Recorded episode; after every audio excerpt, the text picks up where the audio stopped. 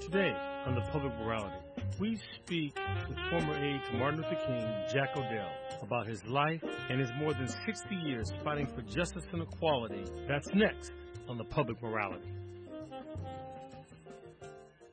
And before we get started, on behalf of the Public Morality, let me be among the first to wish you a happy 92nd birthday. Thank you very much. Uh, well, I, I know it says 92, but I still haven't seen your, your ID because I'm, I'm not sure. I, I think it's wrong. I, I, I don't believe it. Cause you, I, I don't believe it either for different reasons. But you, yeah, but you're still in the fight. I don't believe it either, bro. so, yeah, but it, it's true. Yes, my my 92nd, and uh, I feel very blessed to have lived uh, long enough to see some things happen and and been involved in a few things that uh, are worthwhile talking about. Let's talk about those things. In fact, I want to begin by you sort of taking us through your journey and your involvement in the fight for social justice. Talk about how you got started, some of the, some of the early uh, moments in, in, your life. I don't. I don't know whether I, the early moments, of course, are usually your childhood. But I, I, I lived in Detroit. I was born in Detroit, and uh, mm-hmm. uh, uh, my grandparents raised me. Uh, and uh, my grandfather was a janitor at the public library.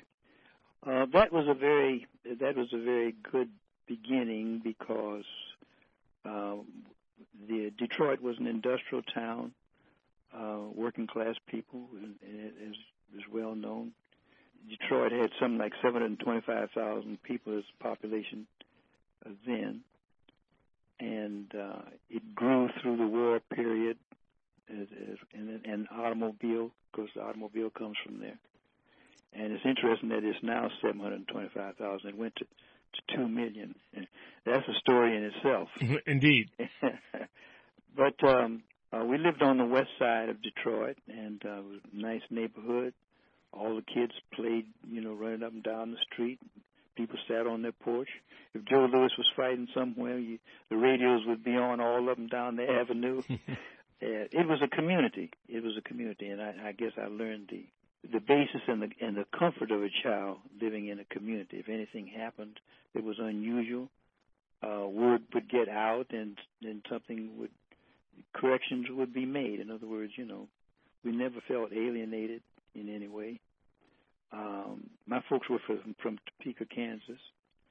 Um, my family is uh, uh, my mother's family was from New Orleans and settled in Ohio. My father's family was uh, was from Kentucky and settled in Topeka, Kansas, and then we we came they came into uh, into Detroit during World War One, and uh, went into the automobile industry and so forth. So uh, I, I really feel blessed um, because my my childhood was very uh, comfortable in the sense that uh, uh, we lived in a very nice neighborhood, friendly, um, pr- you know, productive people. Uh, my school, uh, Northwestern High School, was ranked number nine in the United States of America, not in Michigan. Mm-hmm. Um, we could there were you know very very interesting topics one could take while in high school. So if you came out of there with a high school education, you had the opportunity you had the opportunity to have really gotten a good one. And I went to college at Xavier in, in, in uh, New Orleans and uh, went into the pharmacy. I was studied at pharmacy. And then World War II broke out, and I went into the Merchant Marines. And I went into the Merchant Marines because uh, there was a union called the National Maritime Union that didn't have any uh, segregation and I had I had seen so much of segregation down in Louisiana in the two and a half years that I was there. Uh, and I, when I registered for the draft, I registered in my in in Detroit, mm-hmm. uh, and told them, you know, that uh, because even though I wasn't living in Detroit at the time, I, I resented the segregation. But we, the, the African American community, had a double V uh, proposal or pledge uh, we understand the necessity to defeat fascism, and so and to win victory over it. But there was victory at home that was was needed attention as well. And so, as as as many people might know from history study or whatever, that uh, uh, under A. Philip Randolph and others' leadership, we had a double V. Black Americans got drafted into the, the armed forces and accepted our responsibility to, to defeat fascism at home, but there was a racist institutional framework at home. At home, uh, fascism abroad, but there was a racist institutional framework at home that we also were concerned with, and so we had a, a double motivation to see that uh, uh, our nation participated uh, with others in victory over fascism at home, uh, abroad, but um, at the same time, uh, that that that victory would not blind us to the fact that uh, there was now, uh, after that victory, uh, an emphasis on ending racism at home, mm-hmm. and there, that was a very, uh, you know, that was a very comfortable proposition. And when I say, in other words, it's like we weren't burying something that we had resentment for in order to deal with with with fascism abroad. Uh, no, we, we it wasn't over with. The war wasn't over with. The, the the war had ended, but the struggle was not over with. Mm-hmm. And um, so I became active, you know, in that. I was in the uh, Merchant Marines, as I said, and I joined. And in the Merchant Marines, my union didn't have any segregation, and they had a labor school, and you had to get elected by the by the tr- by the uh, crew to go to labor school. I was elected to the NMU Labor School, and its job was to study study the labor the labor contract and uh, why there had been a strike in the in the in the, in the 1930s uh, to to build the union to establish the union, and what it meant to have a democratic union um, uh, for the working people. So uh, that you know all that was part of a general education that um, helped me to see my way, if you will, mm-hmm. in the post-war world. And uh, after going to the NMU Labor School, I uh, the unfinished business of of the CIO, as some people remember the CIO, was to organize the unorganized in the South. And so I uh, volunteered for that in Miami, Florida, organizing hotel and restaurant workers uh, for t- two and a half years. My father had a restaurant down in Miami, and so I worked at the at his place uh, uh, in the evening, and in the daytime I was helping to organize hotel and restaurant workers over in Miami Beach. Anyway, that's that's mm-hmm. that's my entering into my adult period. Right. No, no, it, it's um, it's important because as you with the maritime and in, in your labor labor organizing, um, at what point um, and I want to follow up with this, but what year was it when when you joined the Communist Party, and why? And, and explain to our listeners why you joined the Communist Party. Oh, well, one of the reasons I laid this foundation for you mm-hmm. is because people act like joining the Communist Party was some some freakish thing, you know. Mm. Uh, I was in the labor movement, and there were leftists in the labor movement, many who were in the Communist Party. On this, uh, um, um, on the ships, you know, in the evening we'd be playing cards, but we'd be talking politics, you know. Mm-hmm. And I found the communists very, very intelligent, open-minded people, and they had a theory. They had a theory that the working class should be running the country, not the corporations. And while that might sound radical, I mean, there was nothing subversive about it. Mm-hmm. I mean, um, so um, anyway, I, I first got uh, in the Southern Negro Youth Congress, uh, which was uh, a left-leaning uh, organization of youth in the post-war. It had been founded in 1937 and had his headquarters uh, in uh, Birmingham. Um, when I was working with the, uh, uh, when I was working in Miami, I joined the Miami chapter of the Southern Negro Youth Congress uh, because they were care, taking care, care of um, youth youth uh, things that were going on in in that segregated city and uh, I went from there, and of course I said I was in the NMU, and um, and then I joined the Communist Party uh, in 1950, 1950, and I joined the waterfront section of the Communist Party in New in New York because the the Coast Guard had uh, arbitrarily canceled our wartime uh, credentials and said that you had to get brand new credentials credentials. Well, that was a way of helping the right wing uh, grouping in the National Maritime Union to clean out the union. In other words, our credentials as seamen were, were perfectly good for uh, the war, but that after and this is and this is ten years after the war, seven years after the war ended. Mm-hmm. War ended in 1945. This is 1950, 51. Um, everybody had to turn in their their their credentials that they had used, sometimes in a lifetime. I mean, because the credentials that some guys had been in this since the 30s, they had to turn those in and get new credentials. Well, you didn't get new credentials except by the will of the of the Coast Guard, and they had their list.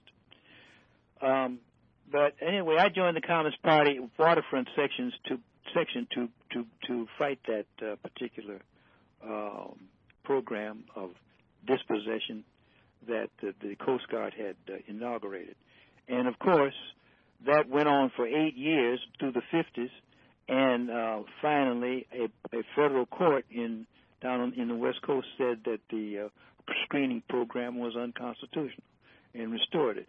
But the damage had been done. Mm-hmm. In other words, in other words, they didn't consult with the seamen or nothing, or give no reason in, in 1950 to inaugurate that program in the first place, because it was a, a program to to to uh, ferret out from that industry some very progressive people.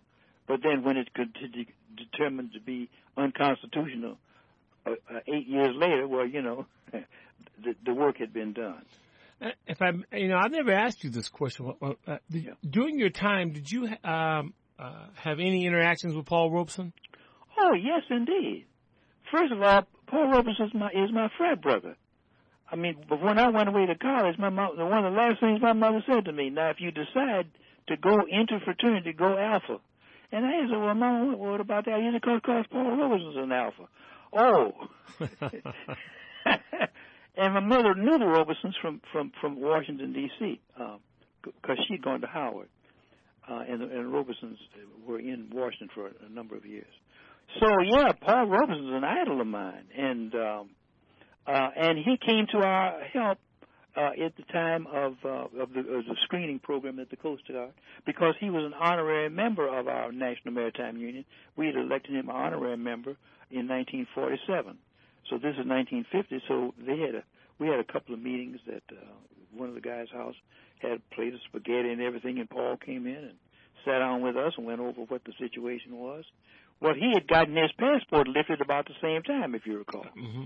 You know, so this was all one program, really. You know what I mean? Mm-hmm. It was one program to isolate the progressive elements in the country and subject them to uh, dispossession. Uh, in Paul Robeson's case, he didn't, he couldn't have. Now he had traveled all over the world since the 1920s, but he couldn't get a pass. His passport was revoked, and uh, uh, in in uh, in, in 1949, I was at Peekskill with the guys, with his right to have this concert in Peekskill, which is now famous for having having the, the riot there to prevent him from uh, having his concert.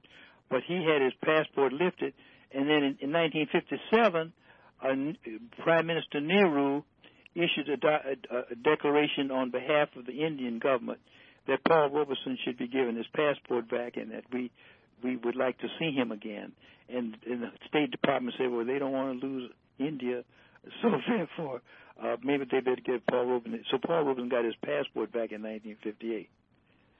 I mean, I'm trying to convey the the, the style and the, the the, the, the duplicity that's involved. You see? yeah, no, absolutely. I mean, I, I'm listening to it, and, and one of the things that sort of came to mind was historically speaking, you know, communism has been given a bad word in our, in our, in our discourse, but there's something about you and, uh, and Paul Robeson that while they would lift his passport, there was not very much thought to the reason someone, especially uh, African Americans, would want to be communist in the first place. Mm-hmm. There was little discussion uh, no. or thought about that. That's right. That's a great hidden secret. Why would any black person who couldn't couldn't eat in in a restaurant in Miami or, or New Orleans or or had to sit behind the screen on the bus, why would anybody like that would want to be communist? when they had been the, the leading fight getting the NMU to be a progressive, non-segregated union. The seamen's unions were segregated except for the National Maritime Union, but it was the biggest union in maritime union in the country. We had a hundred thousand members. My book number was ninety-two thousand one hundred thirty-four. Wow, that was a left-wing union.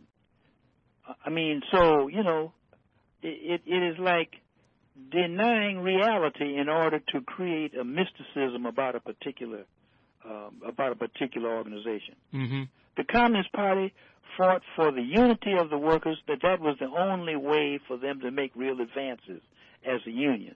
And the whole CIO was based on based on that principle until the anti-communist program came along in, in the post-war period, which was 1947. Mm-hmm. And the United States had declared itself leader of the free world, and an Iron Curtain had descended in Eastern Europe, et cetera, et cetera.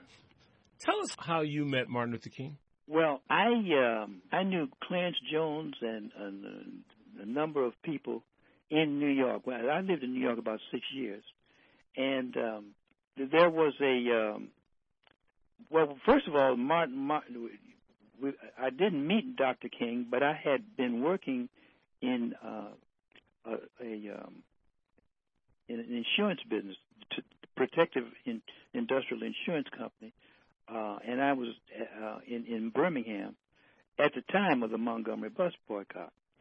And so uh, I worked uh, in Birmingham a year and uh, training agents, and then the the president promoted me to become a manager of the Montgomery district. So I moved to the Montgomery district about the same time that uh, Stanley Levison and, and Clarence Jones and them and so were planning a youth march for integrated schools because the, the process of changing the school system's patterns had been so slow since the 54 decision of the Supreme Court. They said we need to organize the youth to have a youth march and petition campaign to end school to that we're going to take to Congress. This was 1958. So I contacted them and told them that um, you know I think that was a very good idea to have a youth march and petition, and that uh, as a member of um, National Maritime Union, I had some contacts. Uh, as a, well, I had been in the National Maritime Union, but as a member of Alpha Phi Alpha, I had some contacts in the uh, in the schools, in the colleges in the South, and I was willing to volunteer to organize, uh, to participate in, in organizing some of the college used to distribute the petitions so that their petition campaign could be successful. And they got back to me and said, fine. So I did that. Uh, and so that was a that was a march on Washington, a youth march on Washington for a youth march and petition campaign. Well, I circulated. I went to to a number of my fraternity chapters of Alpha Phi Alpha uh, in uh, in in uh, North Florida and Bir- um, Birmingham and uh, uh, Montgomery and, um, and and and especially in Atlanta. And so I would I would um, tell them what the thing was all about, and give them a petition, and then then tell them how they can get some more to sign. So the, the you know the people, the brothers in the chapters opened opened up meetings for me, and so they were getting these messages back from me, order of of groups ordering copies of the petition for circulation. And so you know they come up and say, "Who is who is this Jack O'Dell?" So after that event w- occurred, I had a chance to meet Dr. King and the others, you know, and uh, that was my original uh, entree to them. Uh, you've you've asked this before, but I I want to I want to ask you again. Um, inter- internally, yeah. Talk about his leadership style. Well, Dr. King was a was a very um, modest person, uh, but also very bright. He was a very sophisticated preacher, and um, you know he had uh, he had uh, studied in uh, New England, uh, he got his doctorate in. He was a Hegelian philosopher, and Hegel was one of the German philosophers that was part of the European Enlightenment. But Dr. King was a Hegelian, and um, he was quite prepared to lead. Uh, but he not not but he but he also came from a, a, a preaching family. Mm-hmm. And so they had, you know, they had been in the Baptist National Baptist Convention for many years. He was the third generation of that um, and he had this uh, his church in, in Birmingham had been in the family for a number of years. But he he was a very um, thoughtful, very easy person to approach. And when I say thoughtful, he listened to what you had to say. He wasn't so busy trying to tell you something that he didn't hear what you said. And, I noticed at staff meetings, you know, he would put out an idea that he had, and he would subject it to to criticism and whatever. Let's see what the what the what the staff thinks about it. And at the end, he would summarize what had been said and tell you what his decision was. Well, that's, that's the kind of leadership that you want to follow. You know what I mean? Mm-hmm. Because he's not, he didn't have the kind of ego that he was Dr. King, and you know, he'd do what I say. Uh, there was there was an opportunity for everybody to grow from what he had proposed. In terms of he knew something about it, he would put it on the table and say, "This is the reason I think we ought to do this." And then we would look at it and see, well, Reverend, I think so and so and so, but maybe we need to do something else. And he would make some changes in the plans. But once we agreed from top to bottom, then we know what we had to do. Now, one of the things, and I, again, this is something I know that you and I have discussed before, but one of the myths in civil rights history was that the campaign in Albany, Georgia was a failure for Dr. King. You don't see it that way. No, and the people in Albany, Georgia don't see it that way. not that, not just me. No, nobody, we, we, nobody saw, saw it that way in our in our group as doing in Albany, Georgia, because Albany, Georgia set a new standard for the movement. Mm-hmm. They said that every other movement focused on one or another aspect of getting rid of segregation. Or we want segregation to end in, in the lunch counters downtown. Or we want segregation to end, uh, you know, on the bus. Well, there's nothing wrong with that. They they picked out specific aspects of the segregation system. Albany, Georgia said that we're not we're gonna fill the jails and we want segregation abolished in, in every aspect of life. We don't we we don't have a program of selective desegregation. Segregation is an insult wherever it exists in our life, and we want it all abolished. So the point is that um, the people try to say that that movement was a failure. That movement was a great success because it was on the eve of the March on Washington. And when we got to Washington, that was exactly what the demand was. It was the Albany, Georgia created demand. Segregation ended everywhere. And in between the March on Washington and Albany, uh, you all stopped in Birmingham. Talk, talk, talk about right. that and, and, and, and uh, our dear friend Bull Connor. Well, that's better known than most than most uh, of the. so I don't need to tell you too much about it. Um, but uh, I think that the great contribution that the movement made in in Birmingham was that it surfaced the brutality which was the basis for the implementation of segregation. Segregation was not maintained by uh, a gentleman's agreement between the blacks and the whites. Segregation was made by police brutality. In other words, and, and they demonstrated that when we decided to break it up. You remember that the, the great example of the picture of the, the segregationists uh, bringing in the fire hose. Mm-hmm. That fire hose that they turned on black folk could take the mark, the bark off of a tree. It, it has such that kind of a strength. Knock you down. What? So we saw we saw the brutality that was behind the segregation system, which had become so normal for people. It was implemented, you know, with with it was you know it was implemented as if it was just the southern way of life. And I'm glad to say that it that when President Kennedy saw it on television, that's when he decided to take his stand. Mm-hmm. He said it sickened him, and therefore he was going to draft a, a, a civil rights bill that he was going to pass on to Congress. He hadn't decided to do anything. He was sympathetic to it, but he hadn't decided to do anything on segregation per se until he saw that Birmingham demonstration. And, and he told his brother, he said, "Well, I'm, I'm going no, this has got to go. No, no, I'm not going to preside over this as president.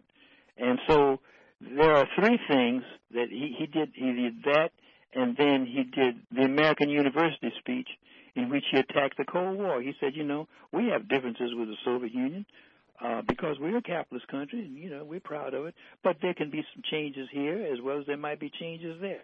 He said, but we don't have differences with any country that we would go to nuclear war and blow the world up. So that was a turning point. You see what I mean? That same that's that 1963 period was a turning point. 62, 63, where the movement, by its capacity to be nonviolent, exposed the violence of the system that had been presented to the country as just a oh gentleman's agreement. You know, we sit behind the screen on on the bus, and uh, uh, we know we can't go into this restaurant, although it's a public restaurant. We wouldn't go up there if we didn't have the money, but no, that's not the point. Or um, if you're in a public school, you you you you go into a separate school, or if you're in the public school, you have a separate lunch count. Well, you know, I mean, that whole that whole edifice was for the first time exposed to the American public through the through the, the new methods of uh, of news gathering.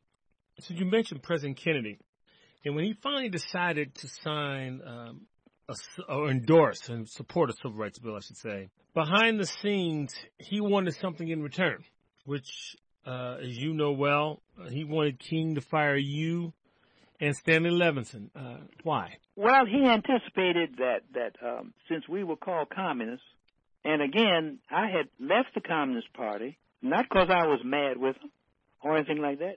I saw I saw the civil rights movement growing, and I knew that the country had created this anti-communist foolishness. So therefore, you know, I left the Communist Party just like I joined it. Wait, what is what's what's so you know what I mean? I mean, I, I wasn't in, I wasn't in the merchant marines any longer. I was I was working in, in the restaurant business. But he, uh, President Kennedy, was a politician, and he knew that the that the uh, presence of, of people who thought to be communists in any relation to him would be a weapon that the segregationists would use to attack his program the civil rights bill wasn't no communist bill, but these kind of distortions were went went with the way of life of that period. And that was Hoover supplying him with that information. Oh yes, yes, yes. And J. Edgar Hoover had a list of two, three thousand people that, if there was a national emergency, they were going to lock up, communists and others. The FBI had had a list of several thousand Americans that were going to be arrested under certain conditions at one time, like a sweeping, uh, like a sweep of, of jailings. So let me see if I understand this. You, now, you all were in Birmingham. You were mm-hmm. taking on city government. Yeah. And because George Wallace was the governor, you were also taking on the state of Alabama at the time. That's right. And you had, up until that point, you had, let's say, lukewarm support from the Kennedy administration. But at the same time, you also had, from another portion of the Kennedy administration, you had outright hostility in the face of J. Edgar Hoover. Did, did I get that right? Yeah, except J. Edgar Hoover was not part of the administration. J. Edgar Hoover operated. You know, the FBI right. is is there regardless of who is the administration. Yeah, you follow me? No, no, I understand. But he was working for but, but, Kennedy. But, but he was, but he was supposed to be the guardian of the, you know, of the security of the country. Mm-hmm. And the whole thing is that they they produced this foolishness about the communists were a menace to America. That's where he comes in. You see, mm-hmm. that's mm-hmm. where the. I mean, there are communist parties all over the world. The, the, the Italian Communist Party finished second in the 1948 elections. I, I was in Paris several years after that, uh, in a little town outside. I, I was in Paris, but I was in a meeting in a little town outside of Paris. And I found out that um, just through this meeting that uh, there had never been a communist mayor of Paris, but there, but every there was about five cities that surrounded Paris that had you know a couple hundred thousand people mm-hmm. in each of them, and every one of them had a communist mayor at some one when another. So it wasn't it wasn't this real threat that everybody was afraid of here. Yeah, and, and I mean it's ridiculous. But ridiculous as it was, it was the politics of the United States of America. There's a lot, you know. There's a, you don't have to go too far to find something ridiculous in the United States. You know? I mean, so was segregation. You ask some. I mean, you know, a person goes into a restaurant, they expected to be able to pay for the meal. How come they can't be served? What is supposed to be the intelligent rationale? Oh, it's just a Southern way of life. Well, where does that come from? Slavery? I mean, the South is supposed to be part of the United States of America, but you know, history gets stood on its head sometimes, and you have to be prepared for that and bring it back to to some kind of normalcy where people can reason uh, things. And blacks said this is unreasonable. That's why we had the double V. So when we were willing to, we were willing to be drafted into a Jim Crow army to fight fascism abroad, but our V is a double V. We don't care if don't nobody else have one. We're not coming back and remaining complacent about this system of segregation after we get got through fighting fascism, which was a form of racism in Europe. Talking with Jack O'Dell here at the Public Morality, let me ask you: When you left the SCLC, mm. what did you do after that? Oh well, I was I uh, I went to work with Freedom Ways magazine, which was a blessing. Mm-hmm. Talk about that because uh, here was a progressive magazine. African Americans uh, which would run, run by Esther Jackson and other those who I had known in the Southern Negro Youth Congress. And she invited me to join the staff. And she had called, she had, they had formed Freedom, Freedom Ways in 1961. And she invited me then to, I said, no, I'm really quite occupied with SCLC and I really don't feel as though that I could uh, give the attention uh, that getting a magazine off the ground, I would have the time to do it. So, uh, by, by the end of '63, uh, you know, I was available to to join the staff, and I did. And it was a, a blessing because I had the opportunity to begin to do writing for the movement, which I had not had the time to do before. You know, when you're busy organizing people, there's not a whole. You might look like you might keep a little memo, you know, of your own, but the idea of writing articles and stuff, interpreting, um, you know, it, that's that's that's a challenge unto itself. So um, so then so I joined uh, Freedomways, and it was a quarterly review of the movement, and it came four times a year, and I was actually and I was invited to be one of the managers. Uh, where were you when you learned that um, Dr. King had been assassinated? I was delivering Freedomways to a bookstore in New York. I lived in New York, in Harlem, and I was delivering a bookstore. There were two bookstores that uh, that took Freedomways bundles monthly, and um, it was about oh about five thirty in the evening Eastern time, and um, Mrs. Brown, who uh, was one of the ladies that worked in the bookstore, when she saw me, she ran up to me and said, uh, "Jack, Dr. King's been shot." Uh, I said, "No, no, I don't." Where did you hear that? He said, "No, he, he's been he's been shot. He was in Memphis." I said, "Yeah, I know he was in Memphis because I talked to Andy Young a couple of weeks ago, and I knew he was going back. Well, he's been shot." Oh, I said, "Oh my." And so I took, I left their quota of the magazines, and I had another delivery to make in in, in Harlem which was about oh, 25, 30 minutes away. So I went on and made that other delivery. It was another black bookstore. And I said, maybe I'll go back by Miss Brown's and see what's going on. And when I went back, she met me at the door. She said, he's dead, Jack.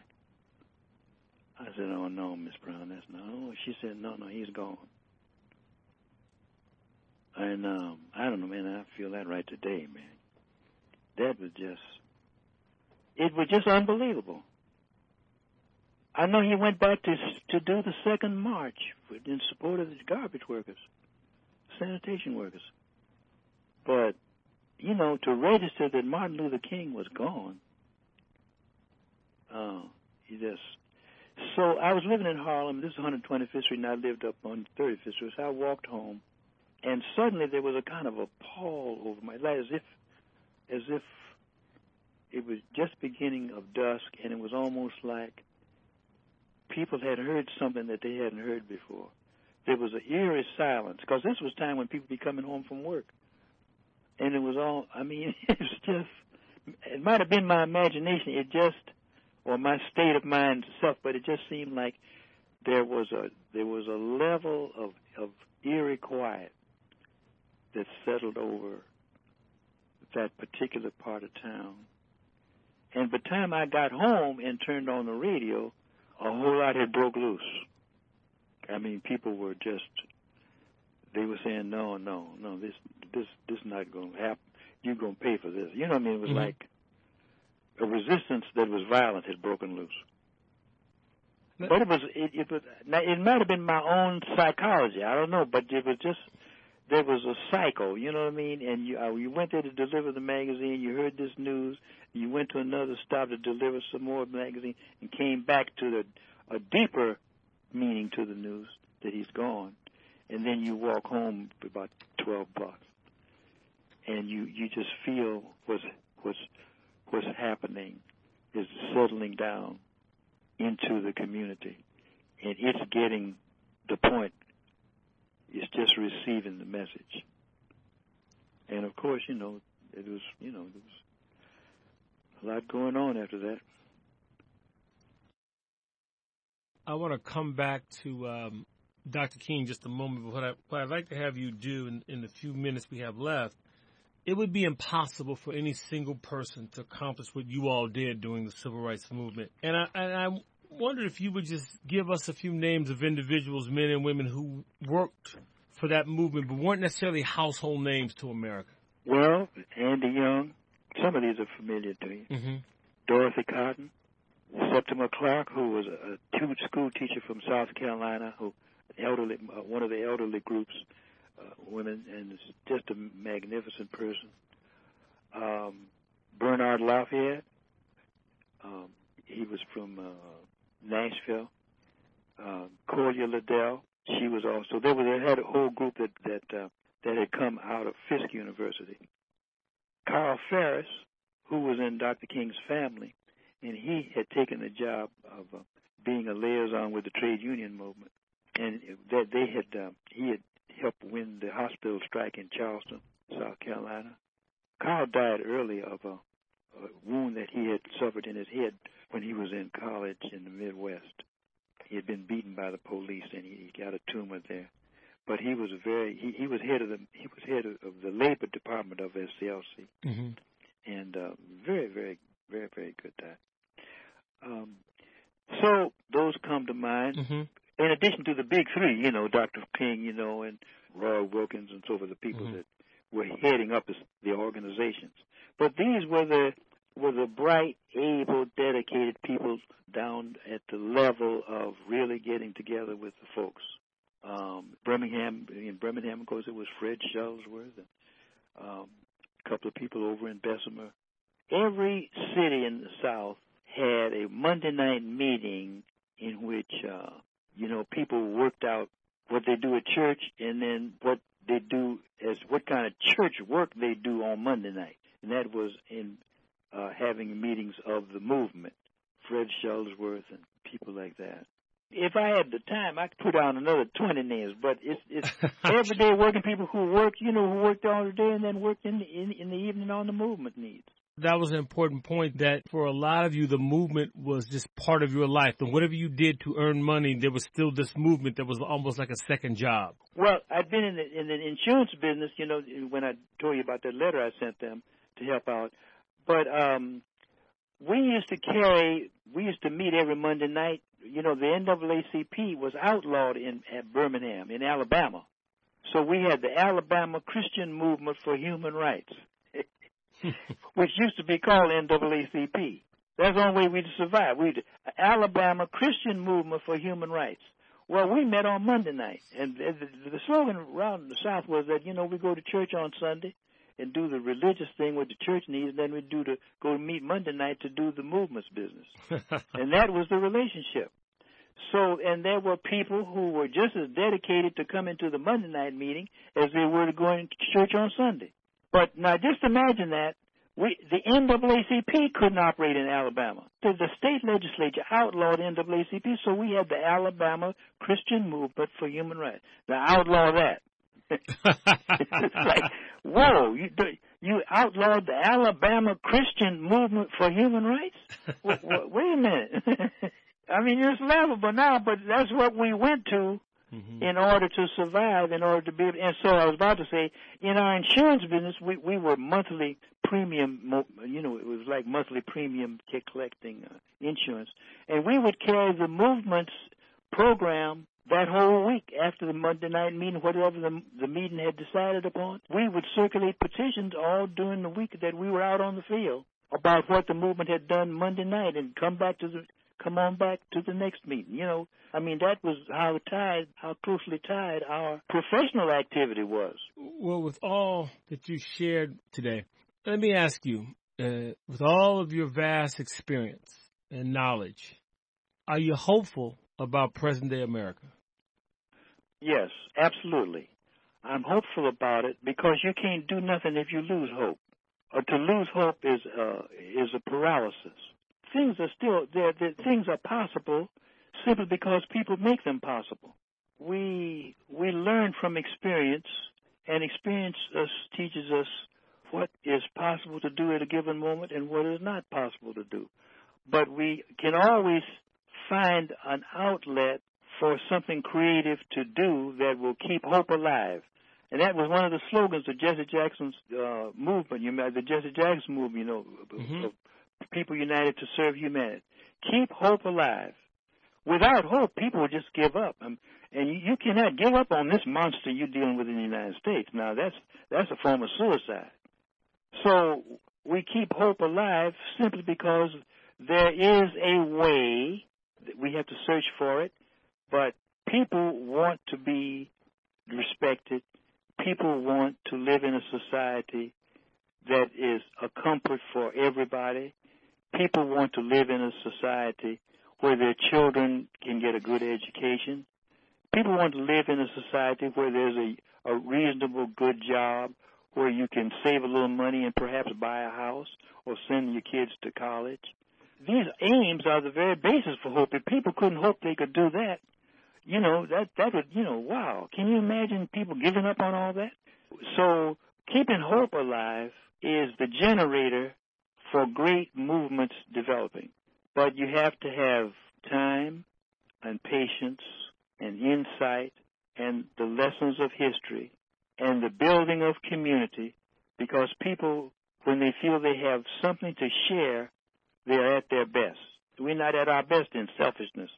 We're at our best when we have something to share. To share in a movement gives it strength, but it keeps the possibilities open for victory. And we've had more victories than we've had defeats. We're going to have some more defeats, but we're going to have some more victories too. That is what we pass on to each generation, you see that um, victories are possible, and that in the last analysis, the willingness of people to make some sacrifice to gain these victories is where the hope lies for each generation that comes uh, into our world. The pain we have to suffer is not a normalcy, but it is uh, a reward that is, in other words, by the pain we go through sometimes, we have made a sacrifice that makes it possible for another generation to enjoy something. That's what we're looking at now, you know. I mean, a lot of pain, a lot of pain. But it's not for nothing. Black lives matter. Uh, there is no future in a society that has 600 military bases all over the world. That's all. That's new foolishness. That's ridiculous. I mean, supposing every big country in the world had 600 military bases around the world, what would the world look like? we, we're not fantasizing. We think that, uh, you know, when I say we, I'm talking about people who remain in the movement and, and try to pass on some experiences to each generation. It's because we have belief in the basic humanity of human beings. Now we have to we have to convert a lot of people who have lost much of that humanity because they have had indoctrination that uh, makes them callous and so forth.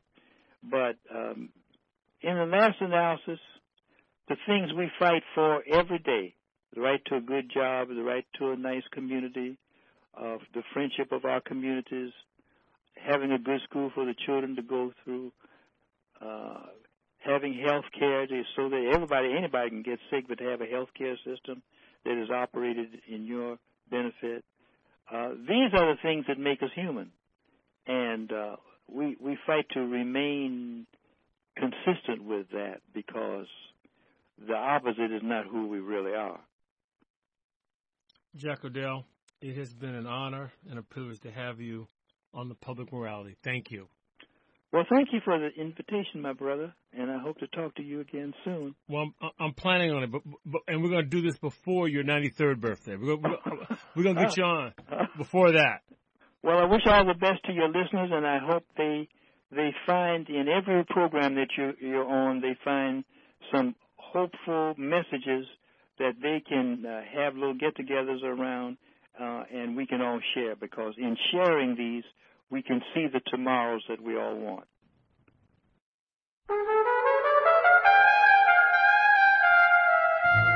Next time on The Public Morality, we speak with Cornell professor and author of The Half Has Never Been Told, Edward Baptist, about the cotton industry in the 19th century and its overall economic impact to boost the American economy. And Reverend Will Bass will join us, the executive director of the Institute for Dismantling Racism, here on The Public Morality. Tuesdays at 7 p.m. right here on 90.5 FM WSNC. And now for my closing remarks. I interviewed Jack O'Dell, who was truly one of the unsung heroes of the civil rights movement and thus one of America's unsung heroes. In a career spanning more than 50 years, he organized labor unions, wrote the first anti-Vietnam War editorial in a black periodical, and played critical roles in numerous civil rights campaigns, including the epic struggle in Birmingham. His book, Climbing Jacob's Ladder, The Writings of Jack O'Dell, should be required reading for anyone committed to the Edict of Justice. It was a cruel irony of history in that a group of citizens who put the elasticity of Jeffersonian democracy to test, and the only way the federal government would support their noble cause would be to dictate who could openly participate in their movement. What ultimately happened to O'Dell remains with us today. Cold War fears of communism have been replaced by 21st century fears of terrorism. Each day we bear witness to the paralyzing impact fear has on our democracy. But O'Dell is not bitter. He remains the same prisoner of hope today that he was in 1963, which ultimately led to the nation moving closer to its own democratic values and toward the utopian goal of a more perfect union. That's our show for today. The Public Morality is produced by WSNC on the campus of Winston-Salem State University. For all of us at the Public Morality, I'm Byron Williams.